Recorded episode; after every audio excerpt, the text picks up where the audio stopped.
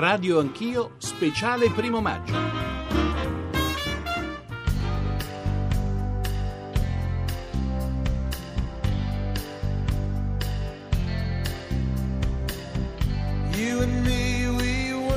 Buongiorno a tutti, questa è una puntata speciale di Radio Anch'io eh, che eh, si unisce al lungo tradizionale filo diretto del primo maggio. Saremo insieme fino alle 13 con le interviste, con i collegamenti con le piazze, con eh, i commenti dei protagonisti di questa festa, la festa del lavoro in un anno in cui i temi le problematiche del lavoro mai così come quest'anno sono state talmente gravi. Siamo insieme con Roberto Zampa che conduce con me. Buongiorno, buongiorno Roberto. Buongiorno a tutti i nostri ascoltatori. Buongiorno da Ruggero Po e prima di tutto la parola alla redazione internet a Sara Piselli buongiorno. che eh, ci dà gli aggiornamenti e per tutta la durata di questo collegamento ci darà gli aggiornamenti su quello che la rete scrive sul primo maggio. Diciamo che appunto anche internet oggi si occupa di festa del lavoro e questo già si nota dall'home page di Google perché il colosso di Mountain View eh, dedica proprio il suo suo doodle alla festa del lavoro. Un doodle che mette in risalto la forza lavorativa perché si vede un operaio con accanto gli strumenti appunto del mestiere che solleva in alto degli attrezzi. Esattamente, che solleva in alto il logo di Google e poi cliccando appunto sul doodle si viene collegati alla pagina di Wikipedia che traccia la storia della festa dedicata al lavoro. Poi su Twitter ci sono molti ehm, tweet dedicati proprio a questa giornata, ve ne indichiamo alcuni. Luigi Migiano che scrive viva il primo maggio e poi c'è chi invece lavora come appunto Federico Carparelli che scrive festeggio il mio primo maggio andando a lavorare. E poi un ultimo aggiornamento che invece ci riporta ad un drammatico episodio di cronaca, quello della morte di Matteo Armellini, 31 anni, durante l'allestimento del palco del concerto di Laura Pausini a Reggio Calabria. È stato creato all'indomani della morte del giovane operaio uno spazio web che si chiama bfg.wordpress.com per raccontare la verità su di lui e sulla situazione dei palchi e proprio quindi nei giorni dell'allestimento del palco del concerto del primo maggio a Roma molti artisti hanno lasciato la loro testimonianza. E certamente questo sarà, direi inevitabilmente, un primo maggio particolarmente importante, riforma del mercato del lavoro, disoccupazione, cassa integrazione, pressione fiscale, rilancio della crescita, inflazione, rigore di bilancio, ma anche spending review, cioè revisione della spesa e accordi europei, queste più o meno le tematiche di cui si parlerà qui al nostro speciale, ma anche alla manifestazione dei sindacati a Rieti e proprio con Rieti ci colleghiamo subito con la nostra inviata Lucia Coppa. Buongiorno e buon primo maggio. Buongiorno a tutti voi, buon primo maggio. Allora, noi ci troviamo qui a Rieti, a Piazza Cesare Battisti, nel cuore del centro storico, nel centro storico di questa città medievale dove è stato allestito il palco per i comizi sindacali. Lavoro e crescita per uscire dalla crisi è lo slogan scelto da CGL, Cisle Will, slogan che in estrema sintesi bene descrive questo primo maggio, il più difficile degli ultimi dieci anni sul fronte della disoccupazione. E anche la scelta di Rieti è il sintomo della crisi. Rieti infatti sta vivendo ormai da anni una lenta e progressiva deindustrializzazione.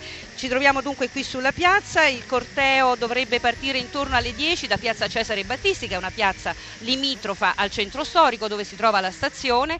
Lì concent- è concentrato l'arrivo di 100 pullman che stanno portando lavoratori da tutta Italia. Il corteo poi si muoverà con i tre leader sindacali in testa e arriveranno qui intorno a mezzogiorno dove prenderanno poi la parola i tre segretari Camusso, Bonanni e Angeletti. Io per ora vi ridò la linea. Lucia Coppa, allora noi ci ricollegheremo con te prestissimo per i servizi, per le voci, naturalmente per i sindacalisti che prima o dopo che avranno parlato verranno, speriamo, ai nostri microfoni. Eh, dicevo, la mattinata è lunga, la giornata comunque di Radio 1 che già è cominciata con prima di tutto che ci ha passato la staffetta, continuerà anche nel pomeriggio con gli aggiornamenti dal concertone del primo di maggio insieme con il programma sportivo. E allora parliamo un po' di storia, otto ore di lavoro, otto ore di svago e otto per dormire. Da questo slogan coniato in Australia addirittura alla metà dell'Ottocento presero il via le rivendicazioni del movimento sindacale negli Stati Uniti che porteranno poi alla nascita della festa del lavoro, ovvero il primo maggio. Ripercorriamo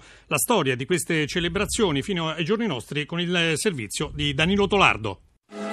Nasce negli Stati Uniti la festa del lavoro, prima per ricordare la conquista delle otto ore di lavoro quotidiano a settembre del 1882, poi spostata al primo maggio proprio per ricordare i gravi incidenti accaduti a Chicago quattro anni dopo, conosciuta come la rivolta di Haymarket, numerosi morti tra i manifestanti e i poliziotti.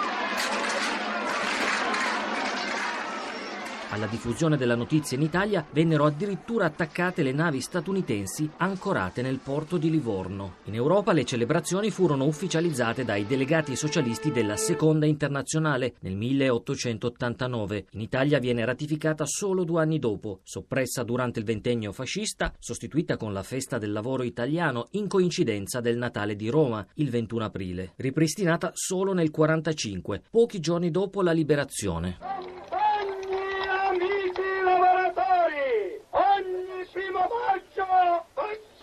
Nel 1947 la strage di Portella della Ginestra. La banda di Salvatore Giuliano sparò sui 2000 lavoratori, uccidendone 12, proprio durante una manifestazione del primo maggio. Sono gli anni del primo dopoguerra e delle lotte contro il latifondo, delle battaglie di Giuseppe Di Vittorio. Come gloriosa, luminosa, affascinante la nostra missione, la superiore bellezza della nostra causa noi non vogliamo progredire facendo andare indietro là. Per molti anni Piazza San Giovanni, da sempre luogo delle grandi adunate sindacali, ospita i comizi del primo maggio. Allora come adesso un primo maggio nella sua duplice veste. Sentiamolo nelle parole di Luciano Lama. Il primo maggio è anche festa ed è lotta contemporaneamente. Una ragione di soddisfazione che deriva dal fatto di trovarsi insieme, uniti e nello stesso tempo una impegno di azione e di lotta per i tanti problemi che ancora oggi non sono risolti in Italia. Nel 1990 cambia il primo maggio di Piazza San Giovanni, quando CGL, Cisle e Will decidono di organizzarvi la festa dei lavoratori con un grande concerto. Da allora i comizi sindacali del mattino diventano itineranti per l'Italia, per testimoniare le realtà lavorative più rappresentative, e il concerto di San Giovanni un evento mediatico seguito in tutto il mondo. Grazie a Danilo Tolardo, noi ritorniamo a Rieti dove c'è Lucia Coppa. Coppa, buongiorno di nuovo. Allora, buongiorno di nuovo anche a voi. Eh, noi venendo qui stamattina abbiamo preso un po' di persone che abbiamo incontrato, la città naturalmente si è preparata piano piano, noi siamo arrivati presto, ma comunque sentiamo intanto queste prime testimonianze. La crisi qui si sente più le altre parti. Ogni giorno si parla di una fabbrica che chiude. Hanno chiuso tutte le fabbriche, il lavoro non si trova, la Caritas è piena di persone che comunque non trovano lavoro, non hanno più da mangiare realmente, ecco la crisi a Rieti. Io ho una figlia grossa eh, che si è diplomata l'anno scorso scorso, sta in cerca di lavoro, ma anche guardando le richieste di lavoro qui in città non si trovano, bisogna andare sempre alla ricerca di altre città. Io ce n'ho una che è precaria e una non lavora, quindi ce n'è molta di preoccupazione. C'è stato un 50% eh, di calo di consumi. Paghiamo l'affitto, le tasse e qualche cosa in tasca, punto. Abbiamo detto che la scelta di Rieti è stata fatta dai sindacati perché vuole rappresentare la provincia dimenticata. Qui negli anni 70 e 80 si è vissuto un vero e proprio boom economico legato soprattutto alle aziende elettroniche. Da allora poi un lento e progressivo declino. Sentiamo allora che cosa è stata, cosa vuole ora Rieti per, per tornare a crescere. Luca Patrignani ha sentito le voci di questa città in crisi. C'è stato un periodo tra gli anni 70 e gli anni 80 in cui Rieti accarezzava il sogno di diventare un polo di eccellenza. Complice anche l'aiuto degli incentivi della Cassa del Mezzogiorno, qui c'era una costellazione di aziende all'avanguardia nelle telecomunicazioni, le nuove tecnologie, i settori più avanzati, con la presenza anche di grandi multinazionali come Texas Instrument. Poi, dagli anni 90 è iniziato un lento declino, aggravato dalle tante crisi economiche globali. La lista di aziende chiuse o in crisi suona come una tetra litania nelle parole del segretario locale della FIM CISL Giuseppe Ricci. Siamo passati da un territorio che occupava nel settore industria negli ultimi dieci anni 10.000 addetti a un territorio che occupa circa 3.500 addetti. Questo dato da cosa scaturisce? Dal fatto che alcune aziende sono chiuse, c'è stata la Omicron 100 addetti che ha chiuso per fallimento, ci sono stata la Minimax, un'altra azienda che occupava anche qui più di 100 persone che ha chiuso questa per fallimento, anche la Schneider Schneider, il gruppo Schneider che erano occupati più di 400 addetti, oggi siamo intorno ai, ai 170, quindi multinazionali, stiamo parlando soltanto delle multinazionali. Per cercare un simbolo in grado di raccontare il declino dell'intera economia italiana, qui è arrivata addirittura la televisione inglese BBC. Un nome per tutti, la Ritel, punta di diamante nel settore delle autostrade dell'informazione e della comunicazione. Un tempo questa azienda faceva parte della Alcatel, poi infinite vicissitudini hanno portato al fallimento e i circa 200 lavoratori attuali, tutti specializzati e preparatissimi, sono in cassa integrazione, come Federico, 44 anni, moglie e due figli. Noi è un anno, un anno da pochi giorni che siamo in cassa integrazione straordinaria. A livello psicologico psicologico e anche materiale cambia molto, no? perché una famiglia che magari come la mia, che magari vive di quel reddito, e ti trovi a vivere di un assistenzialismo, più o meno basso che sia, ma comunque di assistenzialismo si tratta, ma l'esperienza personale soprattutto psicologica, perché tu ti ritrovi da un giorno all'altro, diciamo, fuori da un'azienda a rimetterti in gioco con tutte le difficoltà. Le persone più penalizzate sono quelle che stanno dentro la mia fascia d'età e ci troviamo a casa senza prospettive, perché se non siamo di facile ricollocamento, perché ognuno di noi ha acquisito un know-how specifico. Anche Dino, 46 anni e due figli adolescenti, lavorava alla Ritel. Non ha remore, se necessario, ad ingoiare un po' l'orgoglio per raccontare com'è la sua vita adesso. Mi reputo fortunato vicino ai miei amici perché ho un mantenimento di mia moglie di 1000 euro al mese. Mia moglie prende circa da commessa 1000 euro al mese. C'è chi è monoreddito e paga anche l'affitto, che eh, non so come fa ad andare avanti. La vita è cambiata stringendo la cinghia, eh, dicendo di no ai figli, dicendo di no alla moglie, rinunciando a una pizza il sabato sera, rinunciando ad andare al cinema. Quella della Ritel è una delle tante, tantissime vertenze aperte al Ministero dello Sviluppo Economico, una delle tante, tantissime eccellenze sprecate, gettate al vento in questo territorio che i sindacati hanno scelto come simbolo della provincia dimenticata. E le riunioni al Ministero dello Sviluppo Economico a Roma restano una delle poche speranze a cui aggrapparsi. Ancora Dino. Noi il 7 di maggio abbiamo un incontro. Che cosa spero? Spero che la politica locale, che la politica nazionale, anche perché noi in questa vicenda abbiamo coinvolto le massime autorità, diciamo, abbiamo fatto degli incontri a Palazzo Chigi, che cioè, l'ha fatti solo l'Italia, per cui per Rieti questa è l'Italia. Spero che, che diano una soluzione per, per farci lavorare. Noi per ora ci fermiamo qui, abbiamo altre testimonianze, ne parliamo dopo. A voi la linea. Ci sentiamo fra pochissimo, non solo Rieti, sono, molte sono le piazze italiane nelle quali oggi si manifesta. Noi facciamo un giro tra i sindacati non confederali. Sì, abbiamo in linea Lando Maria Sileoni che è il presidente del sindacato Fabi, che è uno dei sindacati che rappresentano i lavoratori del settore bancario. Buongiorno. Buongiorno a lei, buongiorno. Sentasi Leoni, allora eh, noi lo diciamo sempre, è una specie di battuta, un tantra, il settore, eh. cioè i lavoratori sono dei bancari e non dei banchieri, c'è una bella differenza ed è davvero un settore che sta rischiando molto in questo periodo. Allora, intanto c'è una differenza sotto ogni punto di vista, soprattutto sotto l'aspetto economico, i banchieri guadagnano tantissimo, i lavoratori bancari guadagnano il giusto. C'è una, c'è una, grande preoccupazione all'interno del settore in questo momento soprattutto per i 22.000 lavoratori esodati che ancora non hanno trovato giustizia sociale, non, non percepiscono né lo stipendio e né la pensione, per questo per noi è una grande preoccupazione. Ecco, tra l'altro proprio il settore bancario è uno tra i più colpiti da questo fenomeno dei cosiddetti esodati. Sì, sì. Come mai?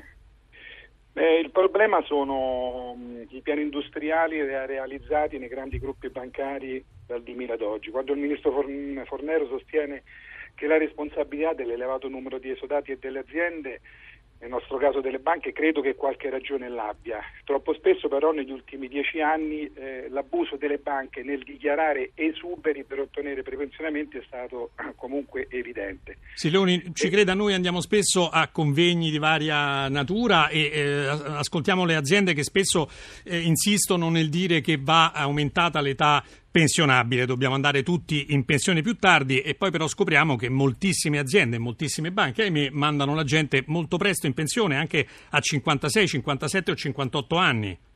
E questo è stato il grande abuso, de, soprattutto nel settore bancario, che si è realizzato in questi ultimi anni. Le faccio esempio, due esempi su tutti. Noi abbiamo trovato delle risposte adeguate soltanto per, per, per quanto riguarda l'argomento esodati, soltanto eh, dal gruppo Banco Popolare, che è il quinto gruppo bancario in Italia, e recentemente dalla Banca Popolare di Bari, che hanno accettato di riprendere eh, sui posti eh, di lavoro quegli esodati che, poi, che, che in qualche modo vorranno oh, appunto rientrare. Il problema, se me lo permette, Sì. è, anche, è anche un altro. Eh, le faccio un caso su tutti, gruppo Intesa, primo gruppo bancario in Italia. Voglio ricordare in questo caso che il ministro Passera fino a qualche mese fa era amministratore delegato del gruppo Intesa e lo stesso ministro Fornero era un autorevolissimo membro del, del Consiglio di sorveglianza. no? Quindi rimane difficile poter capire, poter pensare che non, sa- che- che non fossero a conoscenza. Eh, a distanza di, di Certo. pochi mesi questi due personaggi erano all'interno di- del principale gruppo bancario in Italia e oggi sono eh, autorevolissimi membri di questo governo. Un'ultima domanda, Sileoni, eh, esodati a parte che abbiamo affrontato in questo momento, quali possibilità di ricollocazione ci sono per eh, i lavoratori non più giovanissimi che dovessero essere estromessi dal, da- dal posto di lavoro? Noi abbiamo cercato in questi ultimi due anni, negli accordi conseguiti ad ogni livello, nei settori, nei gruppi bancari più importanti, di inserire una clausola di salvaguardia, proprio perché volevamo in qualche modo trovare delle soluzioni nel caso in cui fosse cambiata, come poi è cambiata, eh, la legge sui, eh, sui- sui, eh, pensionamenti. Il problema è che eh, non tutti i gruppi bancari hanno accettato, come dicevo prima abbiamo soltanto due gruppi Certo. bancari, la Banca Popolare di Bari e il gruppo Banca Popolare. Io no- io, ehm, noi ci auguriamo in qualche modo che si trovi una soluzione al più presto. Quindi o lo Stato paga, in questo caso l'Inps, o le stesse banche dovranno dal nostro punto di vista farsi carico eh, di poter in qualche modo mantenere eh, i 22.000 eh, Sì. Lando Maria Sileoni, Fabi, grazie per essere stato con noi. E ora abbiamo in linea il segretario generale dell'UGL Giovanni Centrella che eh, oggi eh, sarà a Priolo Gargallo in provincia di Siracusa. Centrella, buongiorno. Buongiorno. Allora Centrella, che cos'è eh, questo primo maggio per voi? Che cosa significa e dove sta andando il nostro paese e i lavoratori italiani? Molto semplicemente oggi dovrebbe essere la festa dei lavoratori, ma più dei lavoratori la festa del lavoro. Purtroppo oggi in Italia tutto questo non c'è, purtroppo ci troviamo in una situazione di crisi di cui non si vede il futuro e da oggi vorremmo far ripartire l'idea che l'Italia può rinascere, può ricrescere partendo dal profondo sud, perché secondo noi il sud è la locomotiva della nazione. Centrella, qual è la vostra posizione riguardo alla riforma del mercato del lavoro che sta cercando di porre in essere il governo Monti? Beh, noi diciamo che la riforma del lavoro ha dei punti positivi, ma ha tanti punti negativi, perché l'articolo 18 mh, toglie delle tutele, eh, la- gli ammortizzatori sociali, così come sono fatti, sono riduttivi rispetto ad un periodo di crisi che ormai non eh, cessa e dove non si vede ripresa. Sì. Quindi non ci va bene una riforma del lavoro così come fatta perché non rilancia il paese, al contrario eh, lo porta in recessione. Per noi ci vorrebbe una vera riforma fiscale prima della riforma del lavoro Certo. che detassi le buste paga degli operai e dei pensionati e che porti più soldi in tasca ai cittadini italiani. Centrella, lei è, è già a Priolo Gargallo in questo momento. Sì, sono in piazza con i C'è, lavoratori. c'è già tanta gente, sentiamo effetti ambiente, insomma, chi c'è attorno a sì. lei? Beh, adesso mi sono allontanato un poco, ma ci sono tanti lavoratori che sono venuti dalle regioni del sud Italia, lavoratori siciliani, ma anche delegazioni che arrivano anche dal nord, perché la festa del lavoro è sentita da tutti. Eh, un'altra cosa, tornando alla riforma del lavoro e all'articolo 18, questo alla fine rischia di finire un braccio di ferro tra imprenditori e lavoratori e sono tanti gli imprenditori che ci scrivono per farci notare quanto loro siano prima che imprenditori lavoratori e che si trovano in grandi difficoltà. Lei non crede che vada valutato anche questo nella dialettica sull'articolo 18? Che l'imprenditore per primo in difficoltà? Ma eh, non bisogna mh, fare una differenza tra datori di lavoro e lavoratori. Oggi bisogna stare tutti dalla stessa parte e portare l'Italia fuori dalla situazione in cui si trova. Oggi sono tanti piccoli lavoratori che pagano la crisi più di tanti altri, pagano il sistema della riforma eh, del credito, non c'è più credito verso le imprese, ma senza imprese non c'è lavoro, senza imprese non ci sono i lavoratori. Quindi in questo momento imprese e, lavor- lavoratori non devono essere uni contro gli altri, ma è stare insieme e cercare di uscire fuori dalla crisi. Giovanni Centrella, segretario generale dell'UGL, in diretta da Priolo Gargallo in Sicilia.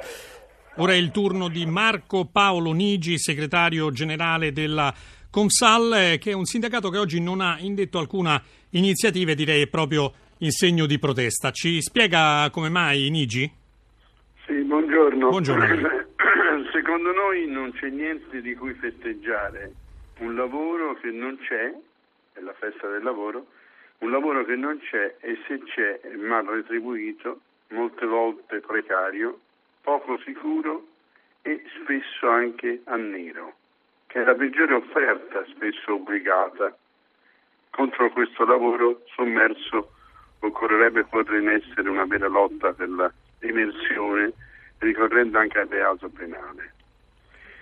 Senta, lei che ne pensa di questa riforma dell'articolo 18 e in genere della riforma del lavoro? Alla fine si troverà un accordo tra sindacati, governo e eh, Confindustria? No, dunque il nostro silenzio per la festa del lavoro è un monito al governo, proprio in questo senso, invece di modificare in peggio il mercato del lavoro, così nella proposta Fornero, non parlo dell'articolo 18 che ritengo sia ininfluente nel ragionamento, ma parlo del peggioramento del, degli ammortizzatori sociali e delle tutele per il lavoro. Nel momento di crisi andavano aumentate e non diminuite. Quindi invece di modificare in peggio il mercato del lavoro, noi diciamo con il nostro silenzio si vada a diminuire le tasse Chiaro. per i lavoratori e le imprese per far crescere i consumi. Questo è un paese eh, che, che, produce per se stesso e se non diamo eh, possibilità con soldi in più in tasca ai cittadini di consumare, il consumo va, um, va male e quindi se va male e non cresce il consumo non si sviluppa il lavoro. Solo in questo senso sì. allora noi potremmo fare una grande festa per il lavoro qual è la festa del primo maggio, come la, doveva essere. La ringraziamo Marco Paolo Nigi, segretario della Comsad. Bene, grazie. Grazie, grazie buona giornata. Diamo ancora la linea a Lucia Coppa Arieti e no, facciamo no, no, no, no, c'è Francesco Cavallaro della Cisal. Ah, c'è Francesco Cavallaro della Cisal che eh, è un sindacato che in questo momento sta manifestando a Cosenza in Italia. Buongiorno, in Calabria Buongiorno. intendevo dire.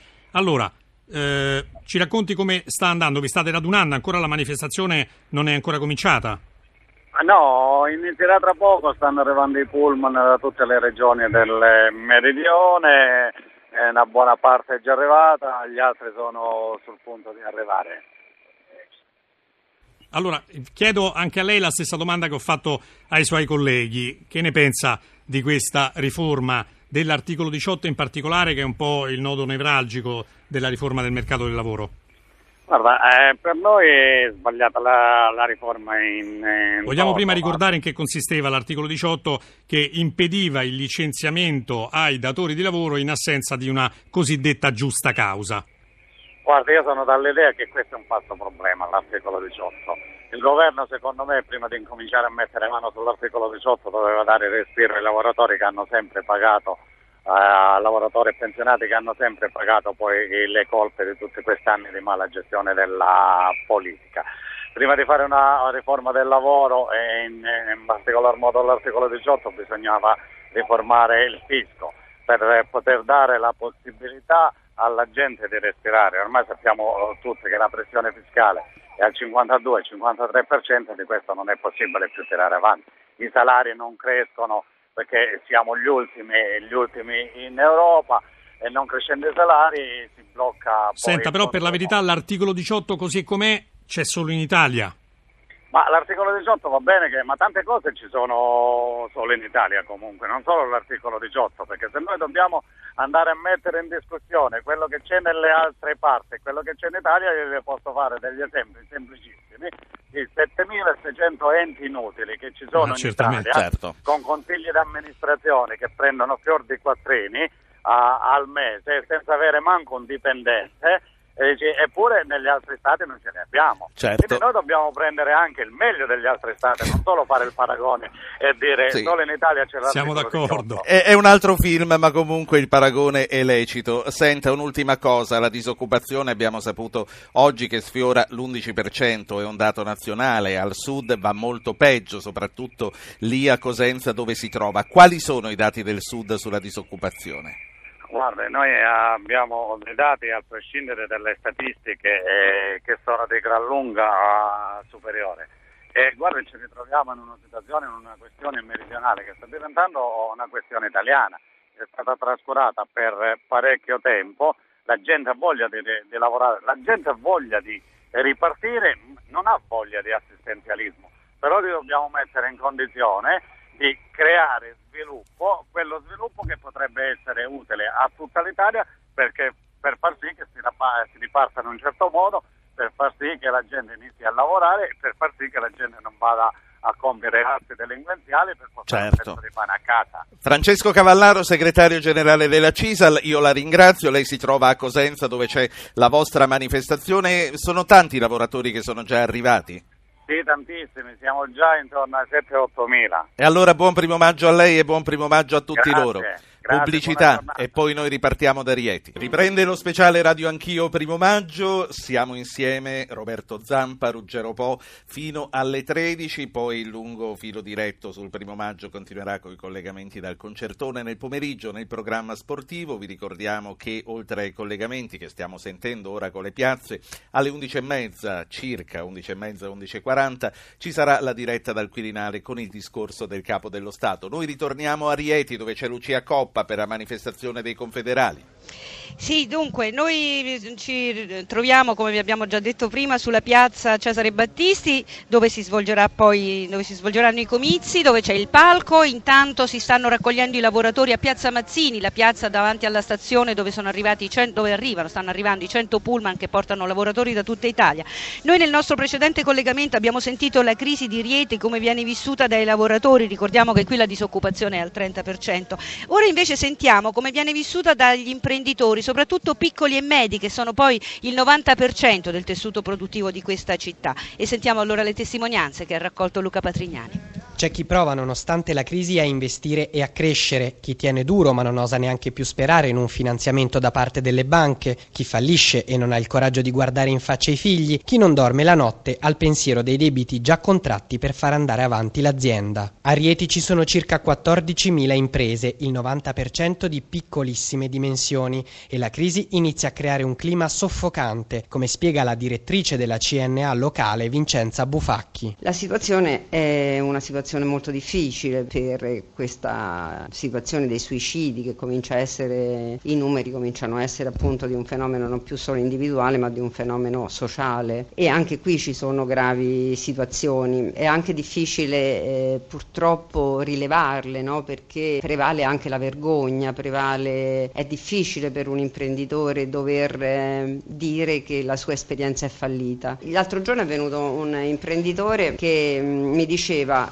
la prego faccia qualcosa, la mia giornata comincia quando alle 8.31 di tutti i giorni telefono alla banca per chiedermi naturalmente di rientrare, per chiedergli di coprire l'assegno eccetera eccetera. Però la cosa è grave perché io ho due bambini che tutti i giorni alle 8.31 assistono a questa telefonata e tutti i giorni sentono questa pressione a cui è sottoposta la nostra famiglia. Ivo, ad esempio, ha un'impresa di costruzione insieme ai suoi quattro fratelli, dà lavoro a 10 operai. Finora ha retto bene la crisi, ma adesso le commesse e i lavori iniziano iniziano pericolosamente a diminuire e di contro la preoccupazione inizia ad aumentare. In questo momento la pressione fiscale è troppo alta. Il settore dell'edilizia, essendo stato penalizzato, vuoi le tasse, vuoi la burocrazia, vuoi una marea di, di, di, di impedimenti, ci fa perdere molto tempo e praticamente ci ostacola il lavoro. C'è poi Massimo, un'azienda che produce infissi, ha più di 15 dipendenti, ma le polemiche sull'articolo 18 non gli interessano. Io non licenzio quelli che ho formato, dice. Nel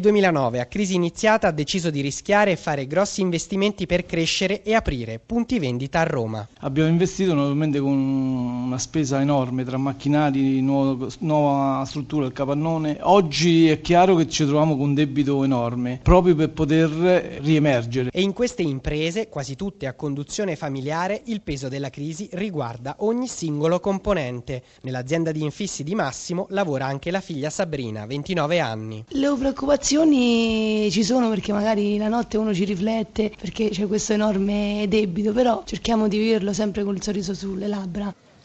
Sì, queste erano le nostre testimonianze, noi vi ricordiamo sempre, siamo qui sulla piazza del, dove si terranno tra poco i comizi, il tempo è clemente, prima ha piovuto ma ora c'è un pallido sole e questo ci conforta e per ora vi restituisco la linea. Non solo Rieti, non solo Italia, il primo maggio è una festa che viene ricordata in molti paesi del mondo, noi ora cominciamo un viaggio, un viaggio che comincia dall'estremo oriente, sentiamo com'è il primo maggio a Pechino, in Cina, la giornata è già avanti, è già pomeriggio pomeriggio sentiamo com'è questo primo maggio a Pechino da Paolo Longo. Se si fa una ricerca sull'internet cinese alla voce primo maggio si ottengono moltissime risposte, naturalmente quasi tutte però per dire quali vacanze si possono fare nei tre giorni di festa. Il primo maggio come occasione per discutere dei problemi del lavoro in Cina sta lentamente svanendo, anche se il mondo del lavoro è in un momento di grandi cambiamenti. Con l'allargarsi delle aree di sviluppo industriale, prima concentrate solo lungo la costa, ora diffuse in tutto il paese, gli operai riescano a ottenere condizioni salariali migliori perché possono scegliere dove lavorare e poi la fabbrica del mondo sta cercando di diventare la fabbrica specializzata del mondo e anche questo dà più forza ai lavoratori. I problemi restano naturalmente, dall'incertezza dei salari agli orari prolungati e non sempre compensati, dal lavoro minorile agli incidenti mortali, oltre 120.000 ogni anno, che si cerca di far passare in secondo piano, anche perché sono ragione di tensione sociale che si traduce in rivolte e proteste, con un problema in più. I grandi cambiamenti sono spinti dal mercato e avvengono, si può dire, nonostante il sindacato totalmente asservito al potere. Da Pechino, la linea allo studio. E ora sentiamo quali sono i temi al centro del dibattito politico-economico in questo primo maggio in Germania, che è un paese che vive davvero una situazione in netta controtendenza rispetto a quasi tutti i paesi del vecchio continente. Il nostro corrispondente Rino Pellino. Äh, a metà dello scorso anno il nostro indice era in calo, prevedeva la contrazione economica che si è verificata nell'ultimo trimestre 2011 Ora è in netta crescita, preannuncia quindi una ripresa di buon livello. Kai Carstensen è economista all'IFO, l'istituto di ricerca che interpella 7.000 imprese tedesche sulle prospettive dei loro affari. Da quattro mesi l'indice è in continuo rialzo, ordini in aumento, nuove possibilità di export. L'Unione Europea prevede per la Germania nel 2012 una crescita solo dello 0,6%, ma per gli imprenditori tedeschi sarà di almeno il doppio, più 1,2%. Una frenata rispetto agli ultimi due anni, ma un dato molto migliore rispetto a molti altri paesi dell'Eurozona. Primo presupposto, conti pubblici in ordine. Nel 2008 l'allora ministro delle Finanze, il socialdemocratico Steinbrück, aveva portato il deficit a zero e introdotto la clausola che frena il nuovo indebitamento. Appena scoppia la crisi, la Germania ha fieno in cascina e può concentrarsi sul mantenimento dei posti di lavoro. Orari ridotti e ammortizzatori sociali tengono quanti più operai in fabbrica, così che quando il resto del mondo è in ripresa la Germania è pronta a ripartire. Il primo accordo, flessibilità in cambio di occupazione, arriva in Volkswagen nel 1994, facendo leva sulla cogestione che dal 1976 garantisce al sindacato la metà dei membri nei consigli di sorveglianza delle grandi imprese, sono stati introdotti una miriade di modelli di flessibilità in cambio dell'impegno ferreo a limitare i licenziamenti. Gli aspetti negativi, salari cresciuti in dieci anni molto meno dell'inflazione, disoccupazione al 6,6% ma con una crescita esponenziale del lavoro precario, 5 milioni di persone che guadagnano non più di 400 euro al mese. La Germania riesce ancora a compensare questi squilibri. Gli investimenti in ricerca e istruzione non sono mai mancati. Le imprese hanno puntato prima di altri a diversificare, orientandosi verso Cina, India, Sud America, compensando il calo delle esportazioni verso i partner europei in crisi. Così a Pechino, così a Berlino, sentiamo ora come si annuncia il primo maggio a Parigi. La giornata è ancora giovane, immagino che eh, i parigini stiano convergendo nei vari punti. Sentiamo le novità da Fabio Cappelli. Buongiorno. Sì, buongiorno a voi, io vi parlo in diretta dalla Place du Palais Royal proprio davanti al Louvre, dovete tenere presente che questo è un primo maggio molto politico perché in Francia si vota tra cinque giorni, i francesi scelgono il loro presidente e comincia la giornata il corteo del Front National dell'estrema destra perché Marine Le Pen, molto atteso il suo discorso, a mezzogiorno dirà cosa intende fare appunto questa, eh, questa domenica. Corteo peraltro tradizionale del Front National il primo maggio perché c'è l'omaggio alla statua di eh, Giovanna d'Arco. Nel pomeriggio ci saranno altre due manifestazioni, quella dei eh, dei sindacati e eh, quella del presidente eh, Sarkozy che alla Place du Trocadero vuole dare un omaggio a quello che ha definito il vero eh, lavo- eh, valore del lavoro, suscitando eh, molte polemiche appunto anche tra i, tra i sindacati. la Francia vive questo appuntamento elettorale in una situazione difficile, sì. L'occupazione, la disoccupazione oramai ha superato la soglia diciamo, psicologica del 10%, non è la peggiore situazione in Europa, ma dovete comunque tenere presente che il numero dei disoccupati sì. eh, in questi cinque anni del mandato di Sarkozy Fabio Cappelli. E, di disoccupati e di precari è aumentato di eh, un milione di persone. Fabio Cappelli, ci sentiamo ancora nel corso della mattinata, ci racconterai. Ministro Fornero, buongiorno. Buongiorno a lei e a tutti gli ascoltatori. Buon primo di maggio, è un brutto primo di maggio per, eh, per, il lavoro, abbiamo sentito i dati della disoccupazione, quasi l'11%, abbiamo sentito da Rieti le testimonianze di tante piccole aziende in crisi. Che cosa si sta muovendo da parte degli aiuti che lo Stato potrà dare, delle mediazioni che lo Stato potrà fare per queste aziende in crisi, Ministro? Ha ragione lei, non è un bel primo maggio dobbiamo riflettere sulle ragioni di questa crisi, dobbiamo soprattutto agire. Non è un buon primo maggio sia per l'assenza di lavoro, che è un gravissimo problema, ma anche per gli incidenti sul lavoro. Io non posso non ricordare gli ultimi due accaduti ieri e, eh, e mandare loro un pensiero, condividere un pensiero per questi nuovi caduti con tutti gli ascoltatori. Uh, che cosa può fare il governo? Guardi, io, lei sa che abbiamo, gli ascoltatori sanno che c'è una riforma del mercato del lavoro che è in Parlamento. È una riforma che secondo noi può dare un contributo, da sola non basterà, ma può dare un contributo a un mercato del lavoro che sia più inclusivo e quindi che tenda meno a escludere i giovani, le donne, i lavoratori anziani, ma più a includere nell'occupazione. Deve essere anche un mercato del lavoro più dinamico perché oggi quasi nulla può essere rigidamente fissato e in questa direzione noi ci stiamo muovendo e io auspico che il Parlamento approvi presto ma è chiaro che il lavoro viene soprattutto dalla crescita e viene soprattutto dalla produttività. Per questo ci vogliono investimenti, il governo ha già eh, mobilizzato delle risorse per cercare di eh, far muovere l'economia su eh, progetti importanti che sono progetti di infrastrutture, credo che sia giusto dire che non avremo un capovolgimento quest'anno della situazione, non è che passeremo repentinamente da una situazione di recessione a una situazione di crescita, ma per avviare la crescita dobbiamo agire ogni giorno con grande determinazione e grande impegno. A proposito di anche... crescita, Ministro, Ministro Fornero, sì. eh, di, lei stava eh, parlando della riforma del lavoro che contiene anche le modifiche all'articolo 18, ma lei ha detto più volte che eh, la riforma non è solo costituita dalle modifiche dell'articolo 18, ma c'è, c'è ben altro. Ecco, secondo lei questa riforma del mercato del lavoro che voi state per varare riuscirà a far ripartire le assunzioni, a convincere gli imprenditori finalmente a riassumere i nostri ragazzi? Soprattutto c'è, lei lo sa, anche chi invece sostiene che questa riforma e soprattutto la modifica dell'articolo 18 darà slancio soprattutto ai licenziamenti. Lei che cosa ne pensa? No, io credo e lo dico sempre che questa è una riforma equilibrata. Che cosa intendo? Intendo dire, lo dicevo prima, il mercato del lavoro che include, include i giovani, le donne soprattutto che oggi sono i grandi esclusi, non può basarsi su protezioni assolute per un numero ristretto di lavoratori e assenza di protezioni per gli altri. Aver modificato l'articolo 18 senza peraltro ripudiarlo ci mancherebbe, ma averlo cambiato in maniera importante permetterà di dare all'economia quel dinamismo certo.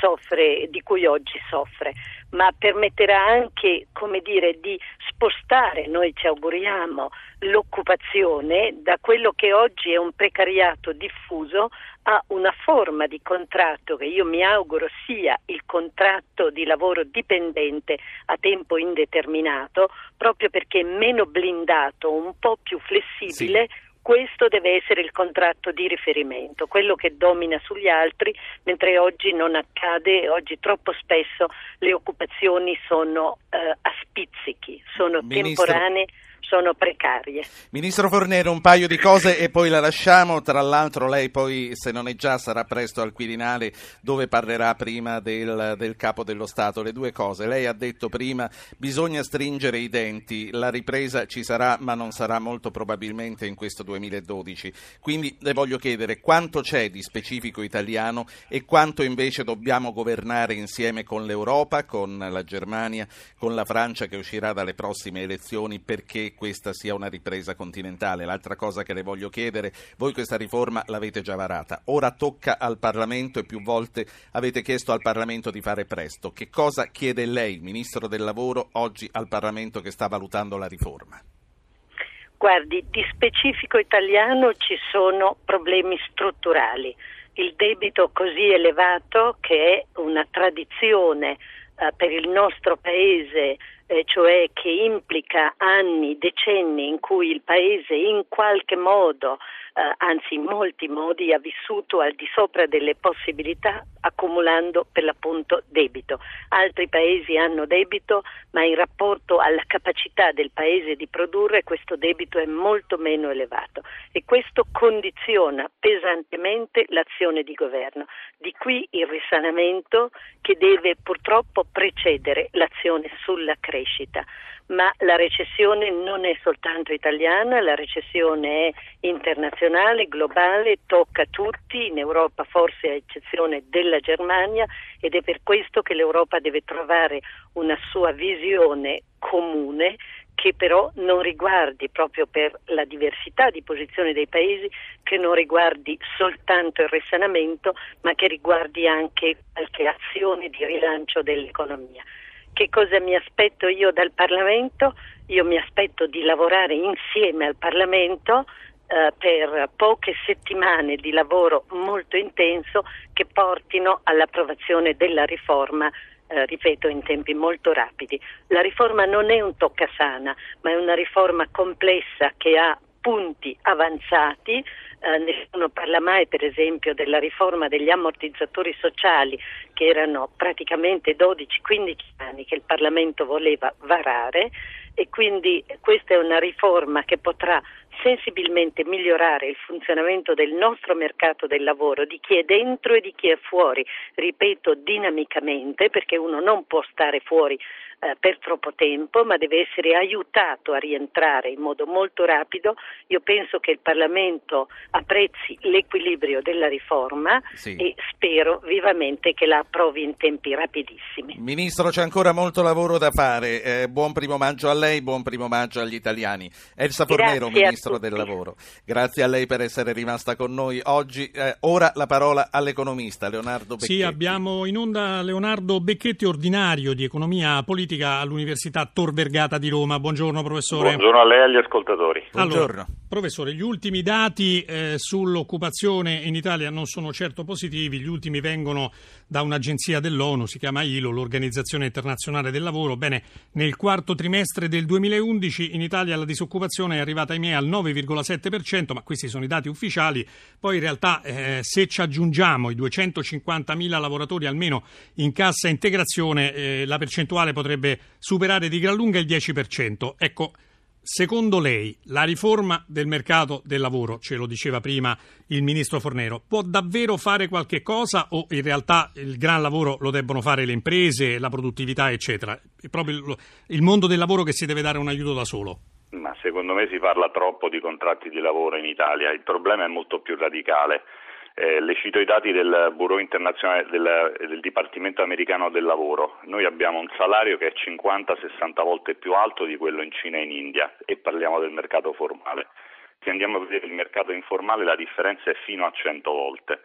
Allora il problema vero va, va, visto in chiave internazionale, finché ci sarà un miliardo di persone che guadagna più o meno un dollaro al giorno, eh, noi non saremo più al sicuro con la globalizzazione, quindi noi dobbiamo per forza lavorare per migliorare le condizioni degli ultimi. E lo possiamo il, mercato mette in moto dei meccanismi di riequilibrio che sono lentissimi, sono lentissimi e stiamo vedendo come stanno funzionando, purtroppo funzionano verso il basso eh, e non verso l'alto come vorremmo, ovvero riducendo le nostre tutele e non migliorando così rapidamente le condizioni nei paesi poveri. Io credo che veramente bisogna fare un salto di qualità, oltre a tutte le cose che il governo sì. sta facendo e che sono lodevoli e che sono state citate. Come abbiamo visto non bastano perché la Germania, che è il paese più virtuoso, comincia ad avere grandi difficoltà di disoccupazione e di precariato. Le due grandi cose su cui bisogna cominciare a lavorare sono stimolare i cittadini a votare col portafoglio e riformare la finanza. Sì. Le spiego perché. Perché se noi cittadini premiamo con le nostre scelte di consumo e di risparmio le aziende che tutelano di più il lavoro, intanto stiamo compiendo un'azione di autointeresse lungimirante e certo. secondo creiamo le condizioni affinché le aziende stesse possano certo dare di più al lavoro e tutelarlo. E poi bisogna cambiare la finanza. Pensi che il Fondo monetario ci dice che eh, da, eh, solo fino al 2010 sono stati spesi 7,1 mila miliardi eh, di dollari, quindi molto più del debito pubblico italiano, sì. per salvare il sistema bancario. Professor. O noi modifichiamo queste regole o se no è come, le faccio un esempio, è come se ci fosse un guasto ha un tubo al terzo piano che allaga il piano terra e noi stiamo discutendo di come passare lo straccio. Certo. Dobbiamo assolutamente riparare, riparare, il guasto. È, è un'immagine molto, molto, chiara. Professore, lei rimarrà con noi per molto tempo questa mattina a commentare via via le varie notizie, i vari contributi che eh, riceviamo e che riceveremo. È per questo che torno in piazza Rieti. Lucia Coppa. Lucia Coppa. Allora, qui sulla piazza dove noi ci troviamo c'è la cattedrale di Rieti proprio adesso è cominciata una messa, una messa speciale organizzata dalla diocesi dedicata ai disoccupati e ai lavoratori dove sono stati invitati Angeletti e Bonanni che ora sono appunto entrati nella cattedrale, ma poco prima di entrare Luca Patrignani ha raggiunto il segretario della CISL eh, Bonanni, il quale ha dato un primo giudizio negativo, lo diciamo subito, sulle decisioni ieri del Consiglio dei Ministri. Sentiamo. Oramai siamo al subappalto delle responsabilità. I partiti hanno subappaltato ai tecnici, i tecnici subappaltano altri tecnici ancora. Speriamo che non siamo entrati in una logica di fuochi pirotecnici anziché di governo silente e efficace. Siete un po' sfiduciati su questa cosa dei tagli alla spesa pubblica? Certo, non si vedono tagli alla spesa e non si vedono, non si vedono interventi veri, strutturali sull'impianto delle istituzioni e delle amministrazioni e soprattutto non vediamo il taglio delle tasse. È inutile che il governo giri e rigira sul, sulla questione. Nessun governo al mondo per rilanciare l'economia addirittura carica di tasse in modo inverosimile. Ieri Lilo, l'Organizzazione delle Nazioni Unite, ha lanciato un nuovo allarme sulla disoccupazione in Italia che è ai massimi dal 2001 e ancora più alta rispetto alle cifre ufficiali considerando anche i cassa integrati e chi il lavoro non lo cerca più. Ma non c'è ripresa perché se non si interviene sui punti focali di ciò che dà ricchezza, è chiaro, se tutto il discorso è volto verso la depressione, perché il carico delle tasse provoca depressione, Ecco perché chiediamo al governo subito di sterilizzare le tasse sulla benzina. Ecco perché chiediamo subito al governo di dare il credito d'imposta a chi investe. Ecco perché chiediamo al governo di tagliare le tasse per lavoratori e pensionati. E noi in attesa di avere qui nella nostra postazione in diretta Raffaele Bonanni, ma anche Susanna Camus e Luigi Angeletti, vi restituiamo la linea. Grazie, eh, la linea torna a Roma e noi abbiamo un servizio di una collega su una situazione particolare in Sardegna. Eh sì, perché poco fa abbiamo appunto ricordato i dati sulla disoccupazione in Italia, ma ci sono naturalmente regioni in cui la situazione è molto più preoccupante e parliamo appunto della Sardegna, tanto che già domani il governo avrà un incontro con i sindacati locali. Ascoltiamo il servizio di Ilaria Sotis.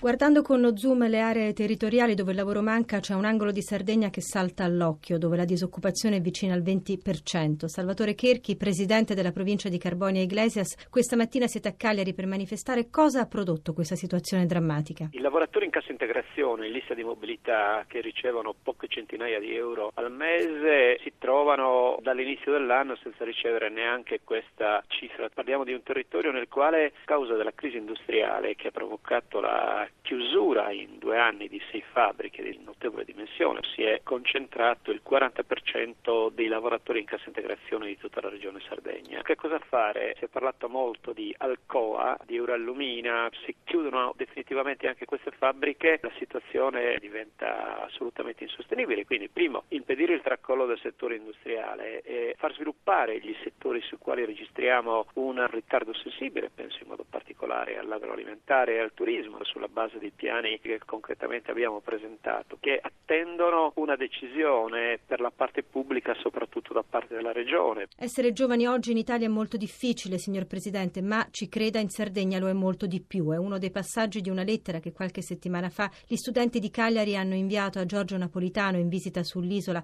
una lettera che si chiude con una frase piena di amarezza. Le uniche risposte sono emigrazione o recessione. Francesca Ticca, segretaria regionale Will. Il 60-70% dei giovani sardi non trova inserimento nel mondo del lavoro. Non c'è spazio nel sistema industriale, non ci sono spazi nella pubblica amministrazione perché insieme a tutto il sistema privato, qua c'è una forte crisi visto lo spopolamento della Sardegna. Un ascoltatore Giuseppe dalla provincia di Varese, buongiorno. Buongiorno a tutti e buon primo maggio. Buon primo maggio a lei eh, e a tutti. La trasmissione dovrebbe durare così tutti i giorni, quattro ore. Vada, dica quello che deve dire. Allora, io le dico quanto segue. Senti, eh, mi auguro che, vista la giornata, eh, il tema del lavoro, che vengano eh, i diritti dei lavoratori, vengano estesi a tutto il mondo produttivo, ma inteso proprio come mondo, perché se io penso ai cinesi o altre situazioni produttive, India, Indonesia e quelle zone lì dove la manodopera è fortemente eh, schiavizzata, eh, per dirla come la penso, certo. eh, noi non dobbiamo rinunciare ai nostri diritti, li dobbiamo estendere. Questo doveva certo. essere il compito di una classe politica vera, cioè chi faceva politica. La politica è, è un'osservazione molto acuta quella che lei fa, Giuseppe. Eh, professor Becchetti, ha ragione il nostro ascoltatore. Eh sì, Anziché no. fare un passo indietro noi, dobbiamo mettere gli altri in condizione di fare dieci passi avanti. Sono assolutamente d'accordo, è quello che io dicevo prima. Vede l'esempio che è stato fatto adesso della Sardegna, è esattamente quello che paga di globali- paga di meno nella globalizzazione, perché puntare su delle grandi aziende industriali, sul manifatturiero in una situazione come quella che vi ho raccontato prima vuol dire perdere sicuramente. C'è bisogno di uno sviluppo molto più a rete, molto più partecipato, come si diceva fatto di turismo, di prodotti doc, di fotovoltaico, bisogna puntare su quelli che chiamo i fattori produttivi non delocalizzabili, cioè incardinati nel territorio. E poi come dice lo ascoltatore bisogna fare quello che stavamo dicendo, cioè eh, globalizzare i diritti. Oggi ci sono molte strade per farlo, penso anche i sindacati stanno cominciando a capirlo e stanno proponendo alle multinazionali che lavorano e producono in 20-30 paesi del mondo degli schemi di accordi globali del lavoro, penso al lavoro che sta facendo la FLEI con l'Enel.